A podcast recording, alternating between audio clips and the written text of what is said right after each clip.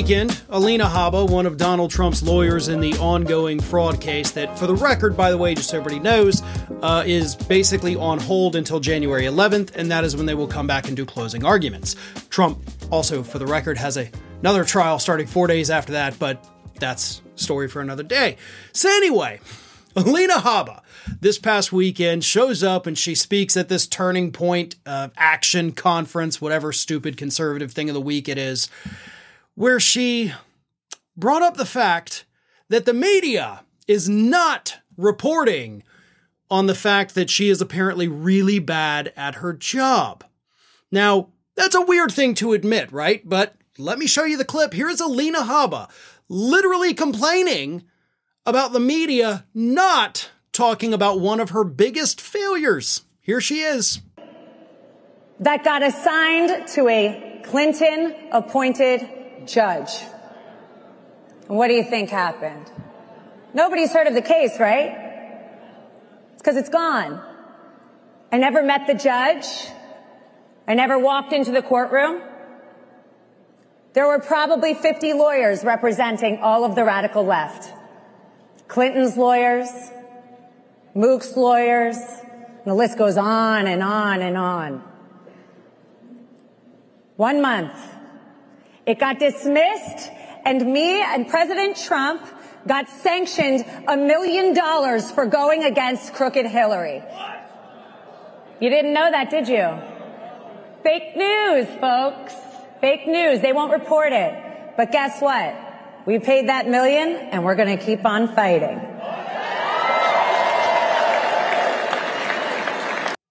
Now, first of all, before I even get into what she said, I got to talk about how she said it. Like she's wandering around that stage as if she's giving a TED talk.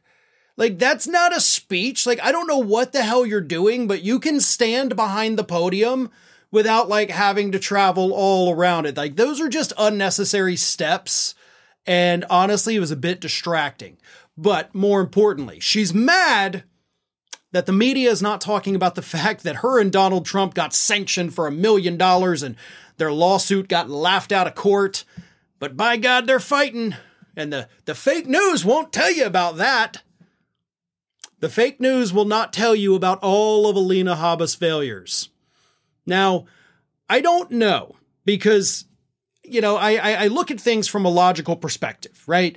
Anytime one of these conservatives gives a speech, you can try to follow the train of thought and figure out why they're saying what they're saying. But there is no logic in Alina Habba being mad that the media allegedly didn't report on her getting her ass handed to her by the court system, which is also funny because we totally did. Like, that was a major national story that pretty much everybody covered. So you're lying about the media not covering it, and you're also whining that it didn't get enough coverage so that people could know how bad you are as a lawyer? Somebody make it make sense because it truly makes no sense.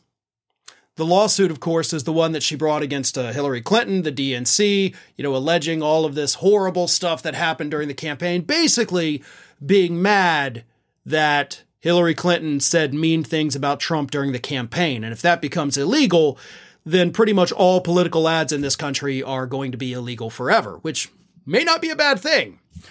But then things got even weirder. Because Alina Habba started talking about the document scandal, talking about how Trump was totally innocent and totally covered by the Presidential Records Act because he was president when he took them, showing that she does not understand what the Presidential Records Act says, but then she said Biden is not covered by it because he took documents when he was vice president. He also didn't obstruct justice, which is why they didn't bring charges against him. But here's what Habba had to say about that. She said, They've got one year, and then we're going to be looking at them deep and hard. Okay. I'll tell you right now, if I'm in Washington, I'll be relentless too. If I'm in Washington.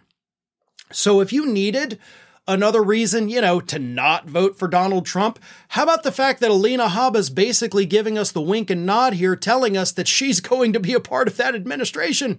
Hell, we could be looking at a situation where Alina Habba and this is realistic, Alina Habba could end up being the next Attorney General of the United States.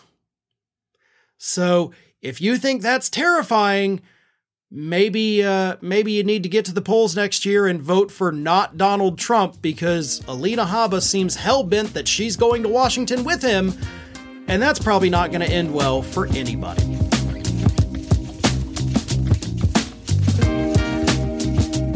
So, over the weekend, Donald Trump, of course, was doing his speech in New Hampshire where he said that immigrants are, quote, poisoning the blood of our country echoing, of course, Adolf Hitler, which has been pretty much the biggest criticism of this line that Donald Trump is now just openly parroting Nazi talking points and white ethno nationalist talking points.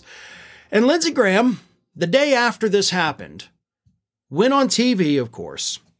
He's asked a question. You know, what about Trump's rhetoric? And Lindsey Graham not only said he had no problem with it, but he said Trump is right. And I'll read you exactly what Graham said in just a moment, but think about it. The leading candidate for the Republican presidential primary, according to the polls, the leading candidate in the 2024 election, is using the same language as Hitler. It's white nationalist language, great replacement theory language and Lindsey Graham is not only cool with it, but he admits that, hey, Trump is right. Here's how this exchange took place. This was with Meet the Press host Kristen Welker. Welker asks him The Biden campaign has accused former President Trump of, quote, parroting Adolf Hitler. Are the president's comments representative of how you and other Republicans feel? Graham then said 76% of the American people, not Donald Trump, believe the border is broken. They're worried about fentanyl coming over and killing their kids. Then Welker asked, but, but what about his language, Senator? Just that language, that poisoning the blood.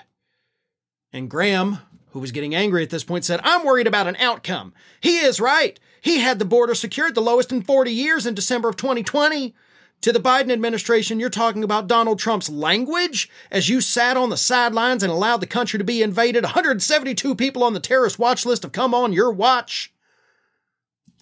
We're caught they, they didn't just like cross the border, get into the country, and now, oh my God, we got terrorists. They were caught, Lindsey. That's how you know the number because those people were caught by the Biden administration. So she kind of left out that very important qualifier on that description. Welker continued to press, you know, are you comfortable with this rhetoric? And Graham says, you know, we're talking about language. I could care less what language people use as long as we get it right. If you think you're going to win the debate on illegal immigration by picking a line out of a Trump speech, most Americans understand the game has to change, that we're under threat, that we're going to get attacked, that our border has completely been obliterated. Jesus Christ, Lindsey, how do you get out of bed in the morning with those horrifying thoughts going through your head? That at any minute, this country is going to be attacked by a couple of people coming across the border with no no real means to actually do anything? I mean, you know, kind of kind of seems like a horribly pathetic and terrified way to go through life, but you yourself are a scared individual. You know, you're very fragile, you're very frail. So I get that you constantly live in fear. I also understand that you're a massive warmonger, the biggest one that we have in the Senate right now. So you'd love nothing more than to send American tanks across the border down into Mexico and just have them travel through South America, killing everybody they can because that makes you happy. So you're trying to scaremonger all these people, like all these people Biden's coming across. They're apprehending them. That, that's the difference. That's the thing you're failing to mention. Like, oh my God, look at all these drugs that were seized across the border. Isn't that terrible? No, they were seized, you idiots. Republicans want illegal immigration to be the top issue for 2024. But I'm asking you this like you individually, personally, is illegal immigration your biggest concern? I mean, have you personally been impacted by illegal immigration? I mean, did you specifically like lose your job? I mean, I want to know these things. I, I, I, am genuinely asking this. Or are you more concerned about the fact that you can't afford your prescription medication? Are you concerned about the fact that you're struggling to be able to put food on your table? And by the way, immigrants are not to blame for those kinds of things. But Lindsey Graham, Donald Trump, the entire Republican Party wants you to think that they are. They're not. A lot of the problems in your life are due to the fact that Republicans have allowed corporations to do whatever the hell they want for however long they want, and that has resulted in you getting screwed over at the grocery store, at the gas pump, and at the pharmacy counter, and everywhere in between. That's Republican policy at work. So they want to distract you with this immigration talk so that you blame all your problems not on the Republicans, but on the people coming across the border. Because Republicans know that they have no winning policies for you. So, like Lindsey Graham did there at the end of that statement I read, he's trying to scare the crap out of you into voting for a Republican. Don't fall for it.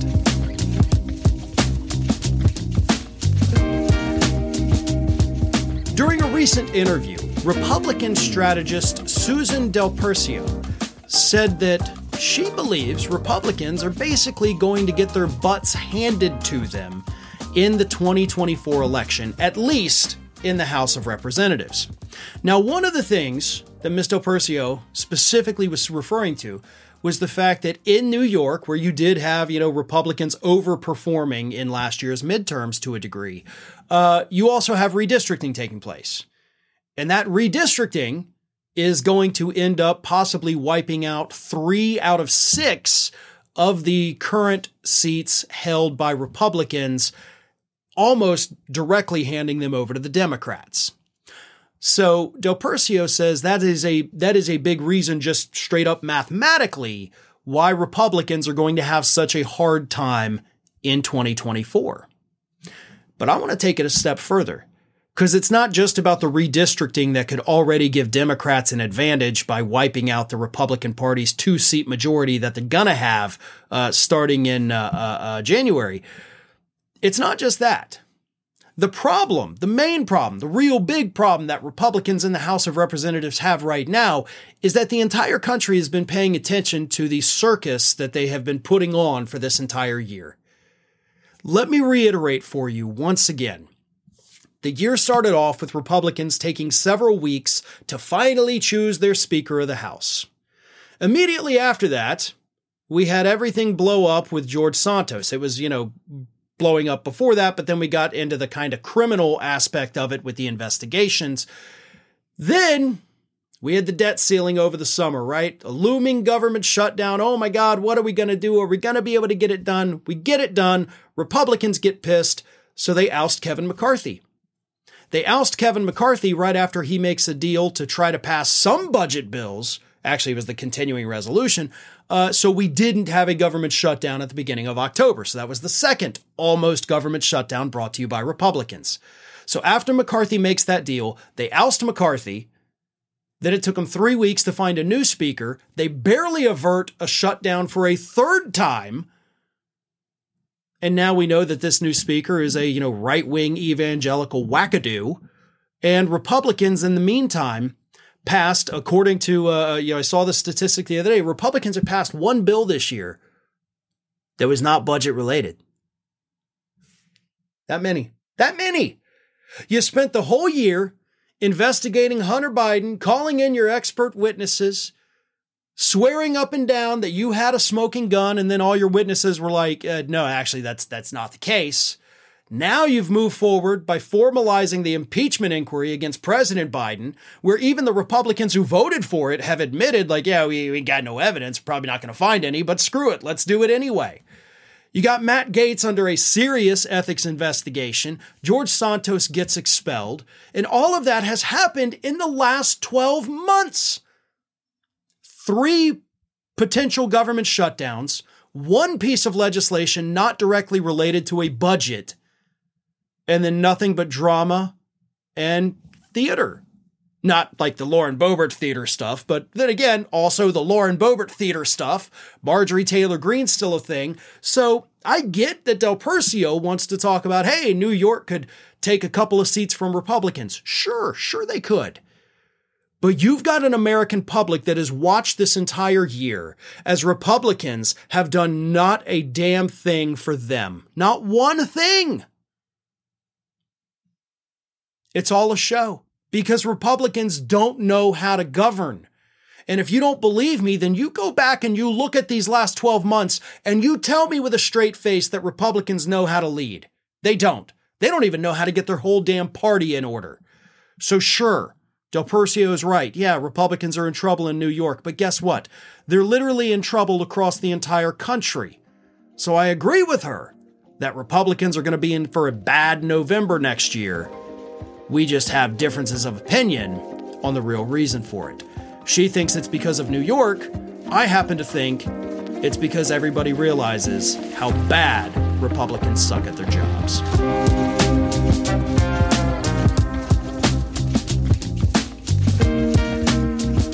So last week, during a speech, I believe it was in Iowa, uh, Donald Trump whined about the fact that the country was headed towards a global depression.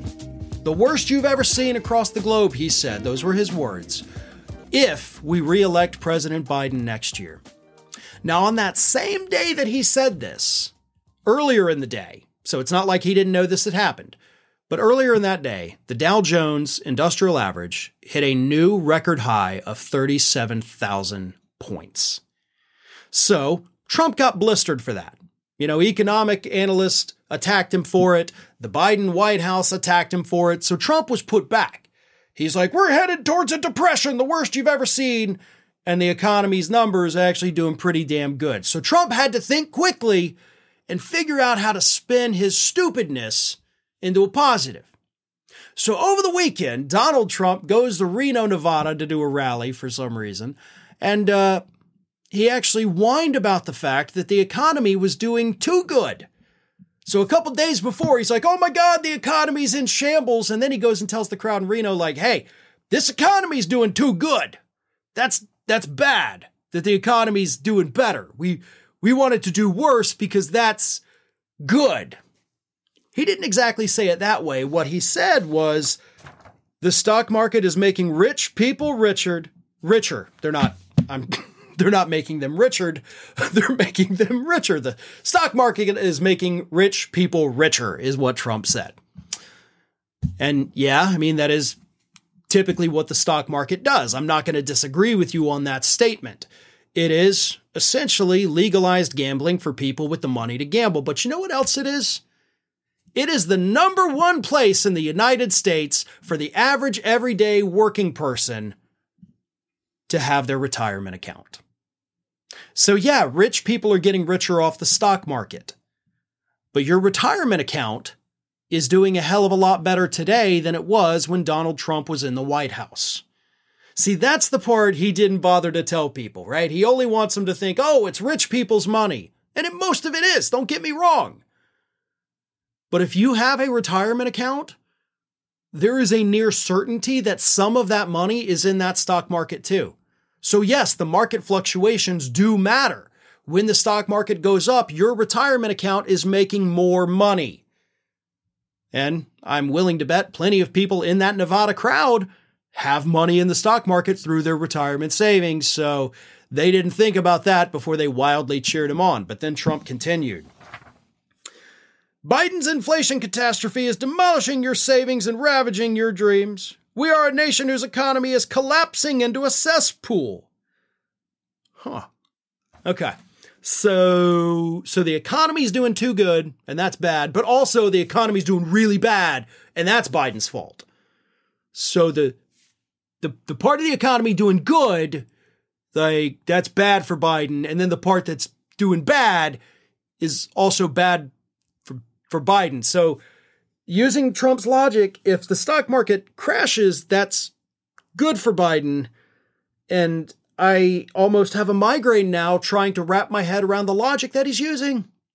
Because he's literally telling that crowd mixed messages like, oh my God, things are too good. Also, they're horrible, worse than ever. Both of those things can't be true. Like, that's not possible. But this is what we're dealing with. We're dealing with a man who has no idea what he's saying at any given moment. Like, Trump does not know what the next words that come out of his mouth are going to be. And if they contradict the words that just came out, he's just going to roll with it, and his base is going to be like, no, that's cool. We're good with it. It's just, it's crazy town. We're living in crazy town. I swear to God, I feel like this man is just gaslighting us every single day. And we have to sit here and weed through the stupid talk to point out what's really happening. The economy is getting much better. Is it great? No. Does it work for everybody? Hell no. But statistically, are you better off today than you were before Biden took office? According to the numbers, the country as a whole is. And that's a positive thing that Donald Trump wants to spin somehow as a negative.